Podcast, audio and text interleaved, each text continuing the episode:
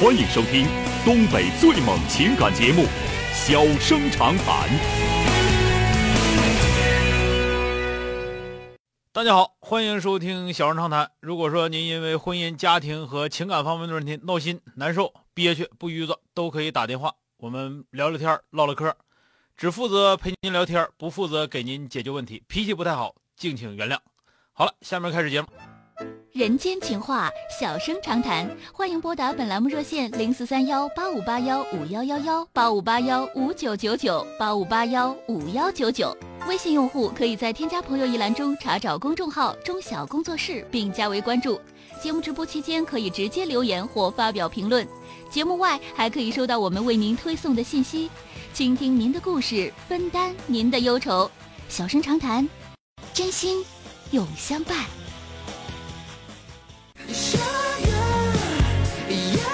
那来迎进打进八五八幺五幺幺的这位先生，喂，你好。哎，你好。哎，你好，电话接进来了啊。啊，是那个小哥吧？哎，是我，电话接进来了啊，怎么了？啊，是那，是这样啊，我一直是您忠实的粉丝，已经听了有四五年了吧？嗯。啊，完了呢，我我我今天我这个不是情感问题。嗯。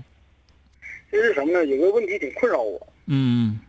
呃，我们原来那个行业吧，就是我干了十二年，完了，呃，因为去年嘛，就是赔钱了。嗯。以前以前都可以，赔钱了之后呢，我也感觉到这个行业呢竞争也是有点太激烈了，也嗯也反思了一下，能听到一些这个，呃，讲课嘛，大家在说这个东西，我感觉我这个行业应该是到淘汰整个期了，我感觉我必须被淘汰掉了。嗯。完了呢，我一个客户，他就是弄了一个那个。就是呃生态的养殖场，嗯，在黑龙江那边，嗯，呃，就是过去就是有一种那个黑猪啊，那种黑民猪，完了它就是肉质好嘛，但是长得速度慢，就被这个养殖客户呢养殖户给淘汰了，淘汰。但是国家呢在就是黑龙江一个县呢，呃，就设了一个叫保种的养殖场，完了我这客户呢也发现这个是个商机，就弄了一个这样的猪场，嗯，完了我我们我觉得什么呢？现在的，呃。很多人吧，就是对这个健康呢，都比较越来越关注了嘛。嗯。所以就是说，呃，我觉得我也认为这是个商机。嗯。我就弄了一个这这种这个猪肉的这个，呃，饺子馆。嗯。完了开业呢，没到一个月，这个生意呢，就是不太好。嗯。呃，你说不太好吧，也有起色。啊。起色就是说，呃，比如说头几天呢，一天能卖个一百多块钱。嗯。完了。过了十天八天呢，后面能涨到四五百。嗯，完了就是偶尔突然来一天呢，可能也卖不了几十块钱。但是就是什么呢？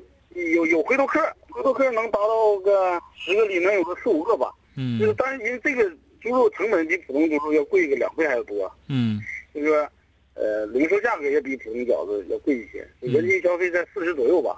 嗯，嗯，可能是我们这个，我把这事是不是想简单了呢？我我就有个困扰啊，就是说我需不需要坚持？另外，我感觉我总结的是什么呢？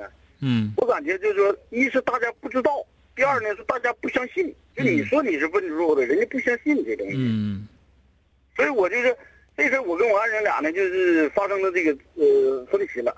就是我我我我说什么呢？我说咱们应该是啥呢？把各种东西理顺了以后呢，应该那个就是做广告的投入和宣传。嗯，尤其像权威的平台，应该打打广告。嗯，完了，我我媳妇说的意思呢，就是肯定没有啥作用。这个东西就是，就是定价过高，你就应该定到跟普通饺子一个价。嗯，完了，我说这个东西是这样，嗯，如果你要定到跟普通的水饺一个价的话，那你有两种情况，就是人不会相信你，人们不会相信你又好又便宜，对吧？嗯。你要是真是这个东西，你像普通猪的饲养周期可能比咱这种猪呢要要短一半，它都不到。嗯，那差两倍还多。那你想想，那不可能啊！它成本啥都不一样，价格也不一样，那怎么可能做到？就是说你要跟它一个价，你你你，咱就说你不是比它高一倍，你也得比它高个百分之三十到四十。嗯，我说的就是说，像这种情况，我需不需要坚持呢？我感觉这是个好东西，但是为什么就是，哎呀，没卖起量来呢？那个好东西一般都死的比较早，你看使地沟油的往往卖的比较好，对吧？不是说好东西你就一定能卖出好价来，也不是说好东西就理所应当的你就能挣着钱，对吧？嗯。它这里面涉及到一个宣传策略、定价策略，包括一个呃顾客引入话术的那个培训等等这些东西，它都有。嗯，包括你的这个店铺装修，你的风格，包括你的服务怎么回事？你你你是你最起码来说，第一个你是饺子馆你不能把它当成山猪肉馆卖，对不对？对。那么你饺子馆的特点是什么？那你就得按照饺子馆的这个运营运营的一些规律来去做这个东西。什么样的饺子馆是火的，对吧？那么你先是做饺子馆然后这个饺子馆中间，咱们这么说，你这个猪肉。怎么把这个概念加进来，是吧？提高这个利润率，提高附加值，才是这么回事你不能说我这个只要我这个是这个肉了，那我就得高或者怎么地。你这个你这个就整到了，你就整到了，啊！你因为你不是说什么呢？不是说你开个店你就卖这个什么黑黑山猪肉，对吧？你要开这个的话，那你就专门就宣传这个黑山猪肉就完事儿了。你现在开的饺子馆，你必须得说我这饺子，我的饺子的什么特点，对吧？我有多少种饺子？这些饺子到底是什么样的？或者说我就一招鲜，比方说驴肉蒸饺，驴肉蒸饺可能我就两样，一个一个肉馅的，一个素馅的，但都是搞驴肉汤做的，对吧？那那那这个东西就是你，我觉得你还是先从饺子馆的这个角度哈，你然后呢？但是你现在又认为你这个饺子馆，你觉得饺子没有前途了？但我不知道为什么你你又你你你。研究这个猪肉之后，又又开始研究饺子馆不知道你是怎么想的啊？所以说这里面你这里面没，我我我是说有点，呃，就是有点迷茫，就感觉需不需要坚持呢？其实我这个东西是这样，你要是觉得这个饺子馆现在你可以做，你就做，你不要指望着说我使这个猪肉，我一招鲜一下就挣着钱了，那不行。